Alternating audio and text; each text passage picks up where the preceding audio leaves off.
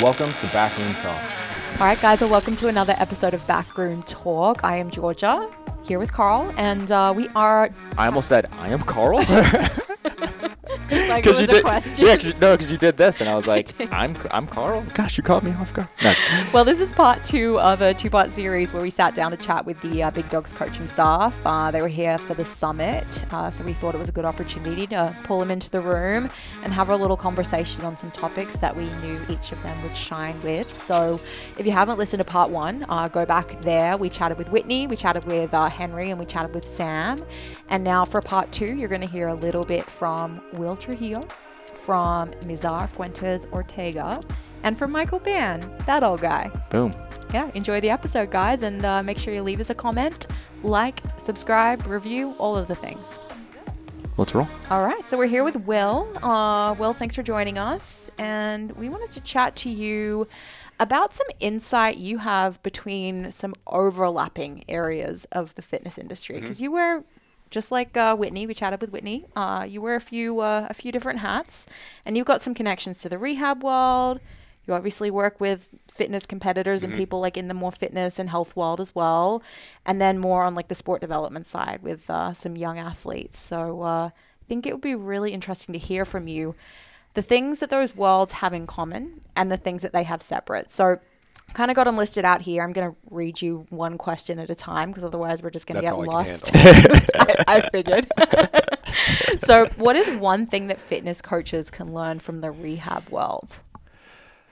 I think it's the individualization that you see a lot more in rehab, uh, especially from like a personal side. You know, when you look at the shift in therapy research with the emergence of pain science and understanding, you know, that tissue isn't everything, kind of biopsychosocial model, we've and we've probably intuitively been doing this for a while, like we take a step back, really talk to our patients, we get to know them, like kind of meet them where they're at. And I think with fitness, you know, we look at even if a client tells us they have this grand goal of the games or a six pack or making varsity, it's like we treat them as such as, and we kind of ignore the steps along the way. So you're saying, uh, sorry, I just want to make sure I'm following along. On the fitness side, you're saying, uh, you know, games, varsity, six pack. We're just saying, okay, you're that person that can be there, so I'm going to give you programming and I'm going to coach you like you're already there. Is that is Yeah. that what you're saying? Yeah, both the coaching and then the mentality. I don't think we respect like the growth needed to get there. So it's mm-hmm. like the lack of the. We don't do as good of a job of personal relationships and kind of like digging into the other side of things. Cool. Yeah, you'd never really look for or expect shortcuts or like templates from someone who's providing you like medical healthcare. So why would you expect that from someone who's looking after your fitness? Yeah, it's like when you're in pain, it's like okay, we'll break, we'll break back, we'll figure it out because you know we have this speed bump, but it's like we just kind of, no matter what the issue, even though it's just as important as being in pain, even if like lack of success, we'll plow through it. Yeah. Let's go flip side. So uh, the rehab world, what could they take from fitness coaches? structure and periodization that is super easy that's a um, you know we do a good job i think we do a good job of assessment maybe picking intervention but we don't under you know we'd probably do a really poor job of like okay we've been doing this for two weeks what's the next logical step we've been doing this for six weeks what's the next logical step and then something that i do a lot of is like acl and like post-op you know that's uh you know, even like my knee scope was like super simple, but it was like a four month project. You know, that's multiple blocks of training versus even someone who has like those more serious like ACL or rotator cuff reconstructions. That's 12 to 18 months to like full performance. Like you need to kind of have this like long term vision and like progress through those changes a lot better. We What- could do that a lot better. Why do you think that is? Do you think it's because uh, in the rehab world, you're used to seeing a patient from you know post post uh, surgery from this this month to this month, and that's it. So you don't really have to consider everything else that's happening 18, Yeah. 24 months down the road, I or it's I think it's two things. Um, one is the insurance model limits you. So even if it's a non-surgical thing, say you have someone who's had a tendonitis for two years, so they haven't trained well for you know maybe a year, to the point where they come see you, get them out of pain, and it's like, okay, well, do I jump back to where I was two years ago? What do I do? You know, so you know we could probably see them for three more visits, periodize their first step, and get them rolling. That would be a benefit. I think the other thing is. Um, you know, just in PT, like I taught in a PT program, like we, we don't teach period, like it's just not part of our education. You know, it's, it's something that we're ignoring. That's super important. yeah. Gosh, I, not not to stay on that. I just find that so interesting and intriguing because I think there's always a reason, right? I don't think like universities are like, well, fuck this thing. Like we don't think this is important, right? Like I don't think that's the case.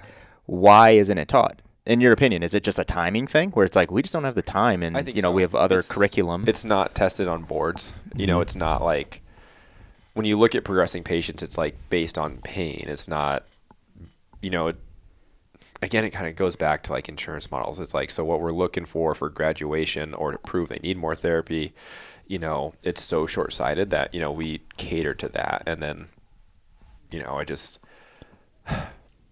you know, I think you really have to specialize. Like you have to go into a really sports minded either internship or you know you know clinical rotations or like do a do a residency. Like for me, like I kind of fell into it just because like I worked at a gym throughout graduate school and then like practiced in a gym, so it was like very normal in my mind to like apply that. And it wasn't until that I think I taught or like worked with some of my friends I graduated with on like sharing patients or whatever. I was like, you just been doing the same shit for three weeks, Mhm. five weeks. Like, just got to do something a little different, progressive to realize that this was such a big problem. There's Yeah. got to be something to the fact that a lot of people aren't returning to performance and like sport. They're returning to sitting at their desk or on their couch as well. Absolutely. So, Yeah, you know, when you look at that, it's like the, you know, we look at these standardized tests, which are great because like it lets you know like what's an expected level of capability, but the pool that we use to establish those is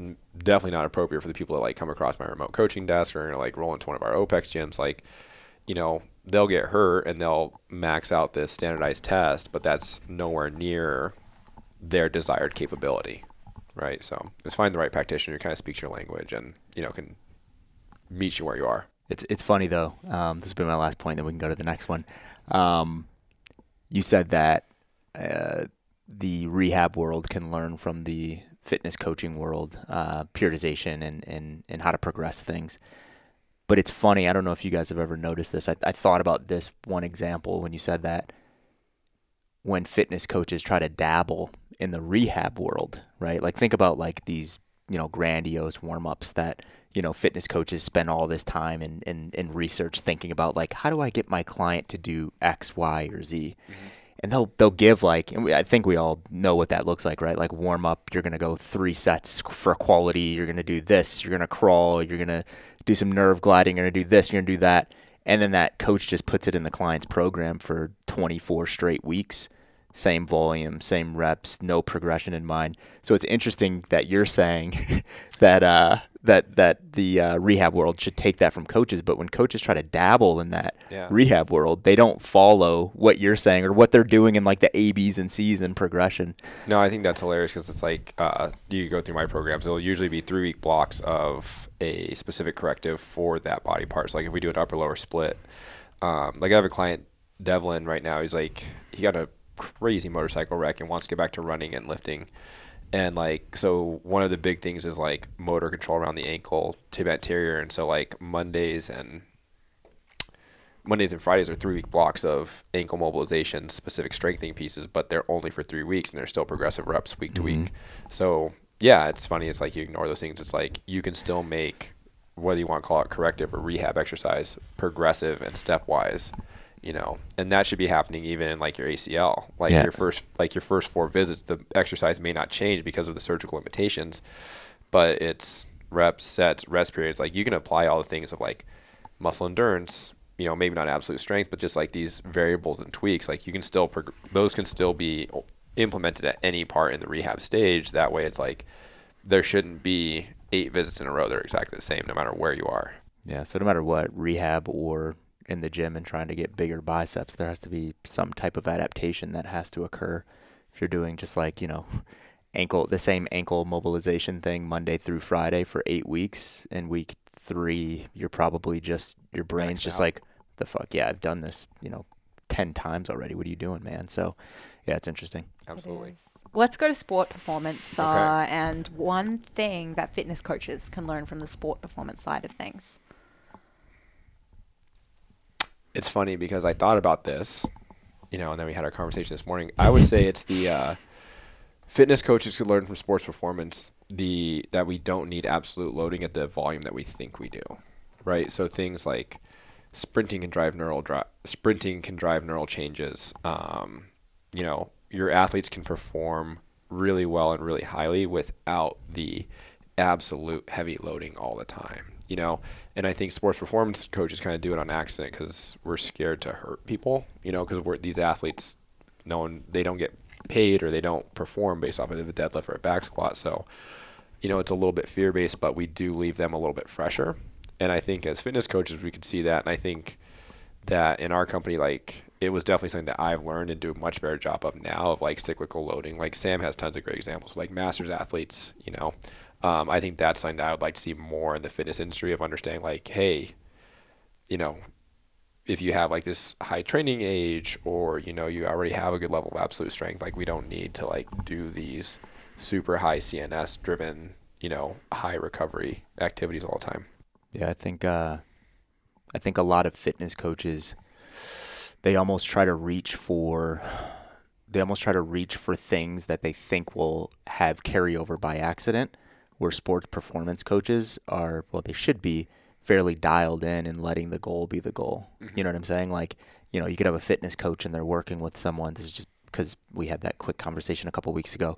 You have a fitness coach and they're working with someone that's getting getting ready to go in a marathon, not just like run it, but like they want to compete in a marathon. That fitness coach is probably going to, you know, look at things like I need to in, improve the one rep max this and that because it could have some carryover. Where the performance coach or the coach that coaches a bunch of marathon runners, they're probably just like they're in their brain, they're thinking about miles and pace when they're actually doing that thing, and they're like, yeah, fuck, I'm not putting you know 85% of this this uh, person's absolute load on their back three times a week. So that's going to take away from all those very specific things. So, uh, yeah, I think that's an interesting point. Last one. So, Okay. uh, what's one thing that sports performance can learn from fitness coaches? Um, I'd say probably, especially from like our model, is the variation you can do for aerobic, aerobic and lower aerobic conditioning. So you know, it's not just, you know, I don't know how many people have just sent sent their kids on a 20 mile run, not a 20 mile run, but you know, just like you play the sport, go run. Like I'd probably say like fighting is probably the best one. It's like you know, um, I don't know how many wrestlers run six miles a night, and it's good, but we could actually give them less eccentric contractions. We could actually do things like timing their shadow boxing, put a heart rate monitor to it, you know, mixed map work of carries and rowing and biking. Like there's a lot of things that we do that could be more convenient, you know, play into because like, you know, I grew up in a cold weather state and like put on like nine coats and go run around the lake and, you know, um, and you know, if you're bi- biomechanically not great at running, you're just going for a plod. So I think there's a ton of things that we could teach them to improve uh, what they would consider conditioning. Yeah, I love it. We need to do a full one of these because I I have like I want a whole lot of guy on for longer. yeah yeah. Let's let's set up like a full sixty to ninety minute one, man. Yeah, That's we uh, definitely need to. yeah we can roll roll on that. Yeah, appreciate your uh, multidisciplinary uh, Yeah. insight, Will. Thank you. Mhm. All right. Well, uh, we are here now with Mazar. So Mazar, Big Dogs coach, and then uh, OPEX Montreal is your gym. And uh, anytime I speak to someone about you, Mazar, they're just like, their face starts to glow. They're like, Mazar is just like the best, kindest, nicest human being. I don't know someone that has had a bad interaction with you. Maybe you know someone who's about, had a bad interaction with you. I don't know. but I, I always hear good things from you uh, in terms of your personality. And that's why we wanted to talk to you about relationship building with clients. Uh, you do it well with all of us as a coaching team. I haven't chatted with your clients, but I'm guessing you've got pretty good relationships with your clients. So, our question for you was uh, three recommendations for building good relationships with clients. Three recommendations. Listen, first of all, just hear what the person has to say. You know, often we're very quick at just throwing out there what the plan we think should be, but really when you start listening to the person, it's something completely different, you know. So once you actually start listening to where where they are, what they want, um, yeah, what they've done, what has worked or hasn't worked, that's where you can come in and add value to where you're at as a coach. Is it a matter of just sitting and listening, or is it what happens after you sit and listen? It's asking the questions and waiting for the answer. You know, because like I said, it, sometimes you know you ask, "Hey, how are you? Good, good." And you, good, good. Then you move on. But you know, if you dig deeper, sometimes maybe the person has more to say than just good. You know, yeah. So how was your day? And then you keep evolving on with that, and you know, more specific to coaching. You know, when someone comes at you and you know has done I don't know some program, why did they stop it? What worked? What didn't work? You know, now what what are they trying to to look forward to, or where where can I help them? And you know, it's when you stop and actually listen to all of those things that you start, you know, kind of have clues of where to to move forward with that. Just uh, for the people that are listening to this, um, what are some strategies to catch when you're not listening? Like, in, in what your definition of listening is. Um, not just like the back and forth and the mindlessness, but just uh, what are some strategies for coaches that are listening to catch themselves, right? Like, how do you check yourself to make sure that in every one of your conversations with every one of your clients, that you're actually listening. You're not just like hearing them and like, you know, moving the conversation forward. What are what are some strategies if anything comes to mind? Yeah, I mean, something that I go back to is like, am I listening to the person or, or am I already building an argument to answer back to the person? Right? It's not about proving that I'm right or wrong. It's about to understanding where what that person is saying to me and if I'm understanding it well. Right? Even saying back to them, okay, so you're telling me this. Is that correct? Is that the direction you want to take? Is that what you've already done? Is that something that you've tried? Is that something that worked or didn't work? Yep. So just stop. Are you answering already in your head what they're trying to say or argue with you? Or you're actually listening to then be able to formulate an actual opinion or give them your advice, your Yeah. knowledge. I think that might be tough for some coaches because a lot of coaches are type A, right? Like type A personalities and they want to be the uh the driver of everything, the driver of the program, the driver of the conversation, the driver of the relationship. And because a lot of coaches are like that, I, I think that most want to come off as if they know everything, right? So um, when you said, you know, uh, don't try to formulate the argument in your head, instead instead listen. Immediately, I thought, or don't try to formulate the answer. Yeah. Maybe maybe more questions need to be asked. Um, because I've caught myself doing that in some conversations, um, and that's that's what I thought about when you said the listening piece of like, how do you check yourself? And I've I've caught myself doing that, like formulating answers to someone's like problem or question, and I don't actually understand it. I'm just like trying to solve, solve, solve instead of like dig deeper, ask more questions and stuff like that. So yeah, that's a good that's a good number one. Listen. I like that. I'll add one little piece there in consultation. Uh, it can be tempting as a coach sometimes to think about this laundry list of things you want to get through with every client. Like I've got to hit on their exercise, their nutrition, their sleep, their hydration, so on and so forth. And you spend time on the first thing and you're already thinking about the next thing you need to ask them. So just making sure you're giving them time to focus on, you know, the one piece and not already thinking in your head about what am I going to ask them next. Just spend time with that one question. Yeah, because sometimes that's the only thing you're going to talk about, but that's the most important one that you need to talk about, you know, if you need to move forward with that. Absolutely. Yeah. What's number two piece of advice? Number two, number two would be, I guess, to get um, the plan in front of your client and agree with them. You know, like, is this okay? Based on what you just said, this is what we're gonna work through. You know, is this does this make sense to you?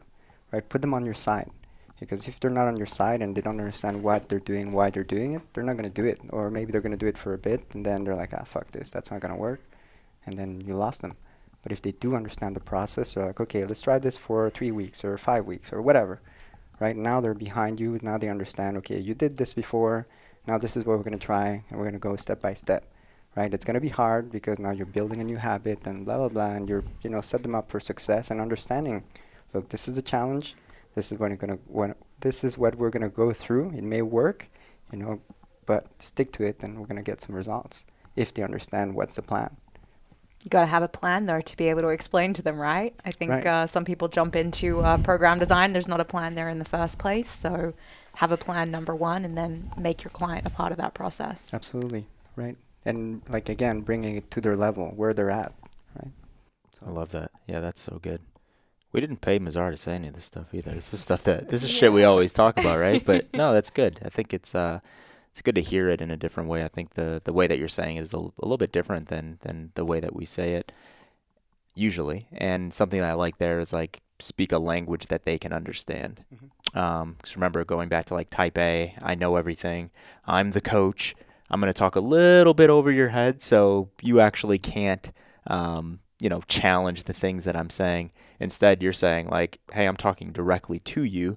I want to make sure that you're you're understanding what I'm saying and that we're, you know, in line with this plan and and we can move forward." I like that. But even if you're a type A, you know, this is where if you listen and then you give all the knowledge that you have, you can have even a bigger impact. Because now on top of that, you're showing that you're competent. Mm-hmm. Right. Yeah, a lot of trust is built there too. Indeed. Yeah. Final piece of advice. Final piece of advice.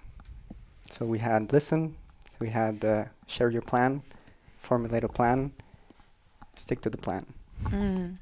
Yeah, often, you know, we're too early at, oh, well, that didn't work. Let's change gears. Let's change. No, no, look, it takes time. You know, if you think of a habit, you know, you're not going to stop, I don't know, uh, watching, you know, your phone before you go to bed, like just cold turkey. You know, if you go step by step, maybe three days out of seven, you're Lay this out, Mazar, because I think a lot of people need to hear how to stop looking at your phone before bed. Lay it out. Give me the give us the master plan. Well, again, just bring awareness. Yeah. Right? Like, what did you do before going to bed? Right? You could just start by, I don't know, you finish eating, go for a walk, actually do the dishes, you know, uh, speak with the wife, or go walk the dog, take a shower. You know, what are the steps you're doing prior to going to bed? Like, bring awareness to that, or, you know, I just finished eating, turn on the TV, you know, uh, yeah, go to bed and watch your phone until you fall asleep. Mm-hmm. You know, if that's the process, how many years have you been doing that? Right? And then from there, that's where you need to understand that there's going to be victories, there's going to be failures, and we're going to have to circle back and build up again. You know, when we think of habits, it's it's tough to admit, you know, I've been doing this for years. Is it good? I don't know. But once you bring awareness and another perspective, then you shine light to another way of function. You know, it's not easy. And if I tell you, okay, let's wake up every time at the same time, even on a Saturday or on a Sunday, you know, most of the responses is fuck that shit. Why would I do that? you know? So Yeah, that's once you good. start understanding, then then you can build and you know allow room to to have some error, allow room to understand that there's normal. You know, we're all human beings. You know, we have to experiment with it. Understand that you know there's change, and feel that change. How did you feel the nights that you were able to put the phone away earlier, right? Imagine that would be every day, you know, and instead of being one off day that you're not on your phone, now make that one off day that you are on the phone, right? Making an exception, making a treat, make it a whatever, you know. Yep. Yeah, and you're not saying you know never pivot away from that plan, but you know stick to that plan for long enough to truly understand if that plan worked or not. Because we'll all you know prescribe things that don't work, right? Uh, but we have to know you know what what is that what is that time domain where we're like, uh, okay, now I have to shift this thing up, and I need to communicate that again, right? It's like you know I, I kind of think of the the thing that you the three things that you laid out is like this just like circle that keeps going, right? listen, formulate, share, stick to it, pivot as as needed, listen. You know what I mean? It's Yeah. like just this like uh, perpetual circle that's just going on. Reassess, redesign, Yeah, yeah, same come thing. back at it. Yeah, yeah. thing I really like about that last one is uh, it's not just on the coach; it's the coach and the client. Uh, it's a two-way street, right? Uh, coach has to have their principles and their beliefs and help the client stick to the plan, but it's up to the client to stick to it in the end. On a good coach-client relationship requires on requires both parties to hold up their end of the bargain. So I think you can't gloss over that point. It's uh, it's everyone. Yeah. There's the principles, and you know there's the actual reality. You know, imagine someone that hasn't eaten breakfast for years and think that intermittent fasting is you know the answer for everything, and now you have to make them eat breakfast. You know, I'm not gonna go into now. Let's stick with the macros. You know, let's put on top of that supplements. You know, let's put on top of that the training routine. You know, you need to meet them. Okay, where are you at? Let's start with eating breakfast. You know, what is it? I don't know. I don't care. You know, as long as you have breakfast. hmm You know, and some days, oh no, I'm better when I don't eat breakfast. And no, no, no, you're not. Look, go back to you. How's your energy throughout the day? You know, how did you feel? How's your poo? You know, and build from there. Yeah. Awesome. Well, thank you, Mazar, Thank you. Appreciate it, buddy. We, we have Ben here. You you know him already. I feel like we don't need. You to know what's full cool? He's his head's floating because with Black the shirt, lighting, black he's black and black. So you're gonna be a float. Like it's gonna look cool, man. It it's gonna look good. Uh, ninja, if- if you very ninja like. Flex, and then I'll be I'll be visible again. Well, uh, for those that again don't know you, go back and listen to uh, past episodes of Backroom Talk with Michael Ban. But uh, today we have a very specific question we wanted your insight into, and that was uh, what are three things that people should be doing that they're not doing for their health? Oh man, yeah. Uh, probably answers that people wouldn't expect me to say because I'm like the nerdy physiology. Let's look at your gut health. Let's do stool testing. But honestly, what I think three people, three people. There's more than three people doing this, I'm sure. But the three things I would say would be setting boundaries, uh, experiencing life, and lack of reflection. So those three things, I think, um, you know, when we talk about health, you know, a lot of the things we do: drink water, go to sleep, work out appropriately for your needs, your goals, and your training age, and all those things. Those are all behaviors, and oftentimes those behaviors get skewed for a variety of reasons.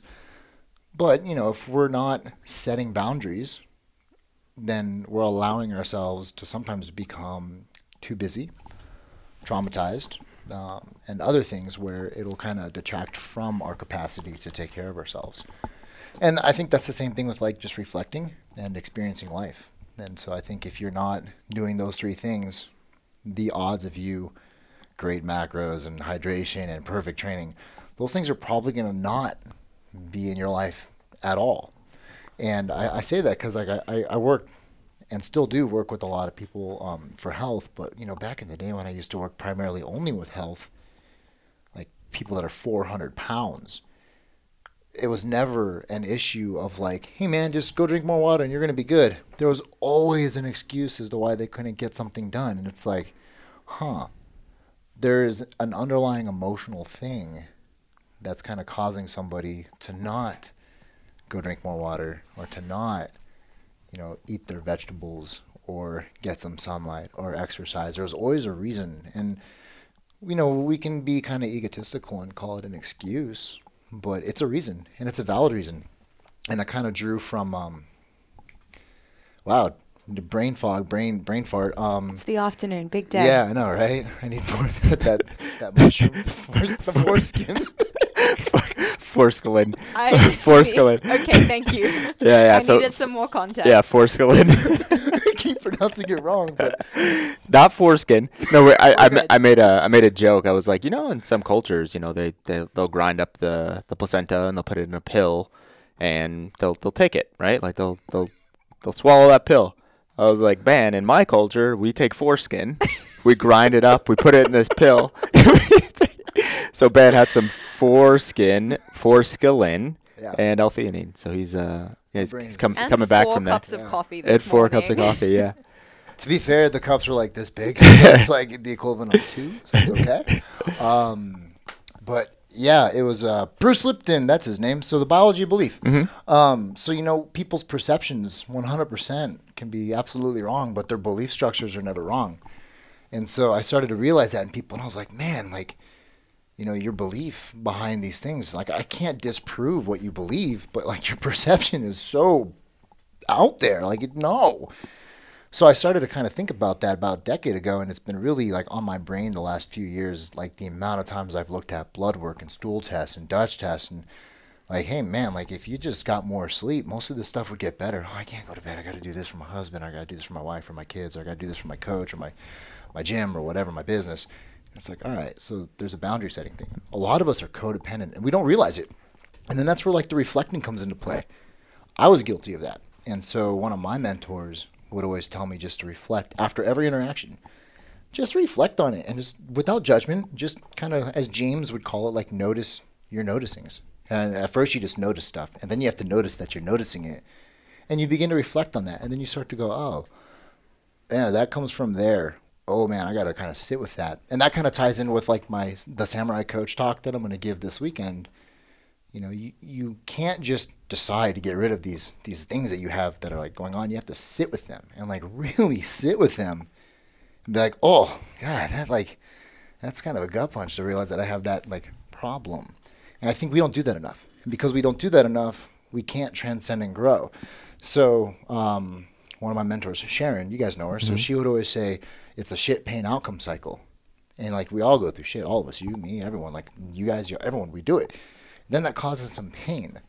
And if we don't learn, the outcome is basically going to be right back. It's going to repeat itself, but it's going to be bigger shit, more pain. And then you either learn or it gets even bigger. Or you learn and you grow to the next shit pain outcome cycle and it never ends. Like there's always stuff to do. There's always shit to kind of go through. And I don't think we do enough reflecting on those things.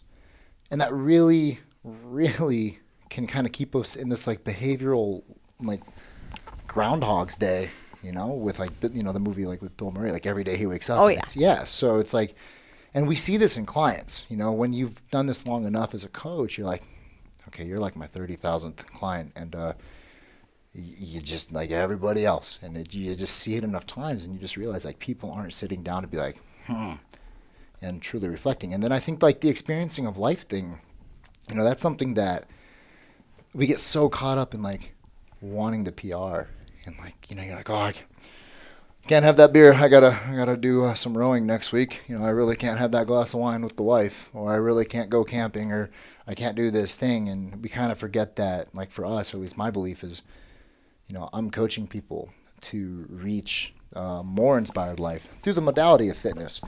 And some people are truly inspired to compete, and that's their season of their life, like they're athletes, and that's where they find inspiration and fulfillment. Let's go. Let's crush it. Let's dial everything in macros, micros, hydration, sleep, relationships. Everything is aligned with competing. You're inspired then you know you kind of grow and you evolve and you're like you know what i, I kind of want to just be fit enough to be able to like go hike and like hang out with my kids and all that and experience family but it comes down to experiencing life and i think we don't do that enough. I think we get caught up in like oh i gotta like my i my self-worth is wrapped up around this one thing. And uh, you know kind of like michael singer um, if, i don't know if you've ever read any of his books like the untethered soul right? Yep. so he talks about like you're the experiencer of your experiences. Like i'm a coach but actually coaching is just something i do to pay my bills. And i love what i do but ultimately you know if like I, if coaching became illegal and like all of a sudden boom coaching is illegal you're not allowed to do it anymore i don't cease to exist i just got to go do something else to pay the bills and so to me experiencing life is something that people forget to do because they get too caught up in simply no i got to do this one thing and they just forget to live Yeah, I think. Oh, sorry. Go for it. You sure? Yeah. Okay. You, you No, no, no. the floor. No, yeah. When when you said the thing on, uh, you know, you know, people aren't living their lives because they have this rowing interval that they have to do next Wednesday, or, um, you know, I'm at nine percent body fat and I need to get to seven point five. Um, those people might be drawing inspiration from the people that do need to be 100% dialed in, like the athlete, where it's like micros, macros, hydration, sleep, training, everything has to be like boom, boom, boom, boom, right? And the person that's, you know, maybe that's it's a person that's seeing that person do that and how dialed in and all the success that they're seeing. And this person that's like I have rowing intervals next week, it's like there's no there's no outcome of those rowing intervals really. They're just moving, right? Mm-hmm. Like so their coach programmed those rowing intervals. Th- their coach didn't program those rowing intervals because they need to win a rowing interval competition. Mm-hmm. That coach programmed those rowing intervals just to do some work, right? But that person is drawing uh, drawing inspiration from the person that is dialed in, and they think that for them to see success in this endeavor, because maybe there was no connection with the coach and the coach didn't lay out this is what we're doing and this is why we're doing it, they might actually think that, you know, I have to be this person to see success in the thing that I'm doing because there might have not been someone that, you know, was your was the Sharon to you where it's like, Yep. you know, you got to notice that shit. You got to reflect, you got to think about it and like never had that opportunity to say like why do you have to be dialed in for those rowing intervals next week? Why do you feel that way? And the person's like, well, because I just do, right? Like, oh, wait, do I? right? Yeah. And they start to really notice that stuff. Um, but I think that really long, drawn out, you know, thought of me kind of walking through that was just like the person might just be unaware, Yeah, right? Like there, totally. there's there might not be anything wrong. The person just needs to have a conversation with someone and have someone like you had say, "Hey, just notice that stuff." And like, why do you feel that way? Why do you why why does why does the outcome have to be this or that? Yeah, and I think that's where like come back to the original question, like the idea of like what are like three things people are not currently doing to be healthy. let's define health. Like to me, health is the ability to live well despite the inescapable sickness and disease every single one of us will encounter. And we get so caught up in this like, oh no, we can't get sick. We can't we got to stay healthy all the time. No, that's not life. So the ability to live well despite the inescapable sickness we all eventually encounter, that's that's healthy. So if somebody's, you know, they're they're like, oh, I got to get dialed in for these row intervals. Well, I want to ask the question like, well, why why do you need to do the row intervals? Like, what is it doing for you to help you with your goals and your alignment of your values? And you know, if those row intervals are truly helping you with your goals, here we go. Let's do them. But ultimately, if you're not reflecting on like, well, why am I doing this?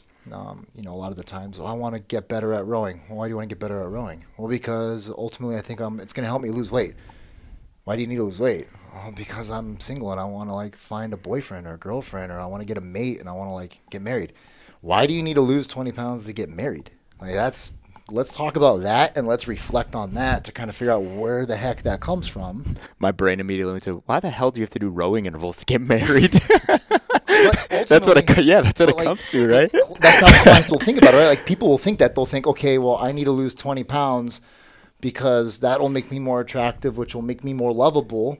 But ultimately, like they're like, well, if I row, I'll lose weight, I'll lose 20 pounds, and then I'll be lovable. Why do you need to row to be lovable? And when you mm-hmm. put it that way, people are like, what? Like, oh shit, you're right. Like, why do I need to do this? Okay, let's talk about that lack of thing that you're having. Let's reflect on that. And I think if we all just reflected more on our own shit, myself included, we'd all get a little healthier. We'd all find a little bit more alignment.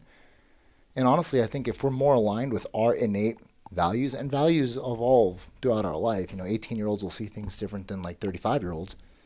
But if we get more aligned, we're more likely to be healthy in general. Like, you're not going to want to eat pizza and beer on the regular, or at least not have that like craving if you're hydrated, eating vegetables, getting good sleep, good fitness, like you're not going to have that natural inclination to eat that junk food because you'll be in balance with physiology. But it starts up here. You know, it's a top down approach where the mind goes, the body follows. Well, Michael, we appreciate that insight uh, thanks and some me. like slightly unusual answers. You know, Yeah. like you said, not what we were uh, we're going to expect. So much. We need to set up another one because I want to dig into. I had some other questions that I'm going to hold those. Me too. Um, I want to talk about in the future. I want to talk about what health is and is is health actually individualized as well.